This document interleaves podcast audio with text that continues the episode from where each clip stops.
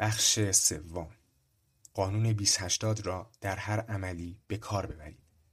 ما همیشه وقت کافی در اختیار داریم مشروط بر آنکه هم بخواهیم و هم درست از آن استفاده کنیم. گوته شاعر آلمانی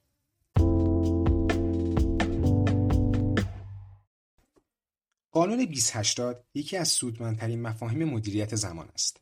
این قانون به نام اصل پارتو نیز مشهور است ویلفردو پارتو اقتصاددان ایتالیایی برای اولین بار در سال 1895 این اصل را مطرح کرد. پارتو فهمیده بود که ظاهرا مردم جامعه به طور طبیعی به دو گروه تقسیم می شوند. یکی گروه اقلیت مهم که از لحاظ ثروت و نفوذ 20 درصد بالایی جامعه را تشکیل می دهد و دیگری گروه اکثریت معمولی که 80 درصد پایینی جامعه را در بر می گیرد. او بعدا فهمید که در واقع تمامی فعالیت های اقتصادی تابع اصل پارتو هستند.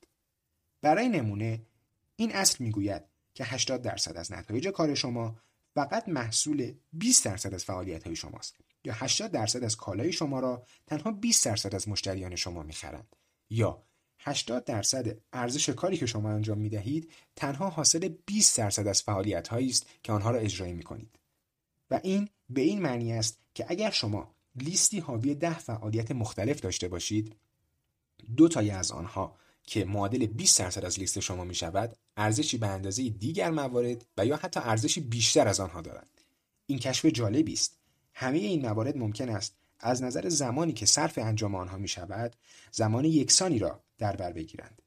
اما یک یا دو مورد از آنها ارزشی معادل پنج یا ده برابر هر کدام از دیگر موارد دارند.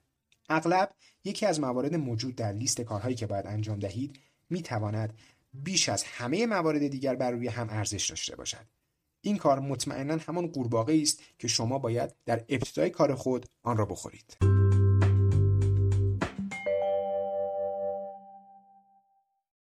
می توانید حدس بزنید که یک انسان معمولی معمولا کدام یک از کارهای برنامه ریزیش را به تعویق می اندازد؟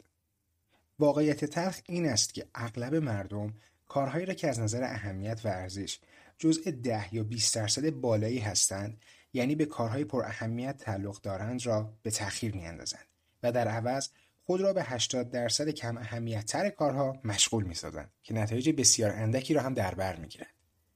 شما اغلب به افرادی برمیخورید که ظاهرا تمام طول روز مشغول هستند ولی آنچه به دست میآورند بسیار کم است دلیل آن تقریبا همیشه این است که این افراد به کارهایی می‌پردازند که ارزش کمی دارند در حالی که کارهای مهمی را که می‌تواند جهش اصلی را در شرکت و شغل آنها ایجاد کند به تعویق میاندازند. ارزشمندترین کاری که هر روز می‌توانید انجام دهید اغلب پیچیده ترین و سختترین کار آن روز است. اما بازده انجام صحیح چنین کاری فوقالعاده است.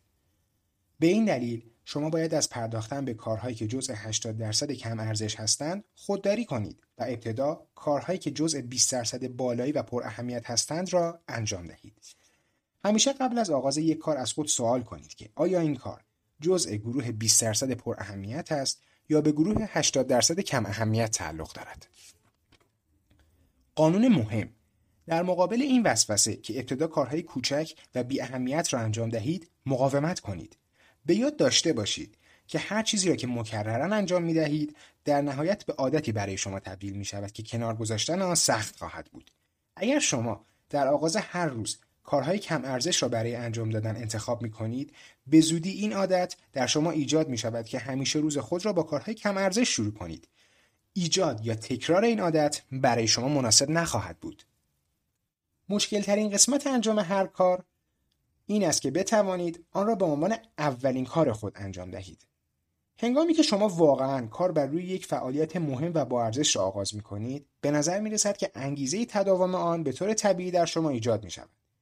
قسمتی از ذهن شما دوست دارد به انجام کارهای مهمی که واقعا تاثیرگذار هستند بپردازد. شما باید این قسمت از مغز را دائما تغذیه کنید. فقط فکر کردن به آغاز و پایان یک کار مهم به شما انگیزه لازم جهت غلبه بر عادت به تأخیر انداختن کارها را می‌دهد. واقعیت این است که زمانی را که صرف انجام یک کار مهم می کنید اغلب برابر است با زمانی که صرف انجام یک کار بی اهمیت می کنید. ولی تفاوت این دو در آن است که پس از انجام یک کار مهم و با ارزش احساس غرور و رضایت زیادی می کنید. در حالی که وقتی یک کار کم اهمیت را با صرف همان مقدار زمان به پایان میرسانید احساس عدم رضایت می‌کنید یا احساس رضایت کمی به شما دست می‌دهد.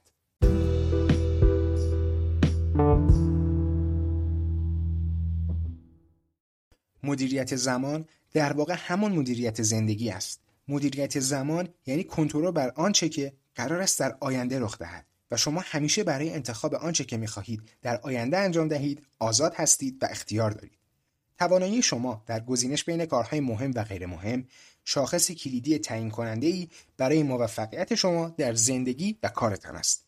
افراد موفق خود را موظف می کنند که در آغاز روز مهمترین کار خود را انجام دهند.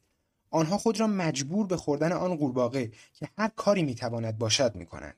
در نتیجه دستاوردهای آنها بسیار وسیعتر از افراد عادی خواهد بود و بنابراین بسیار شادتر خواهند بود پس شما هم باید سعی کنید که این شیوه را به کار بگیرید.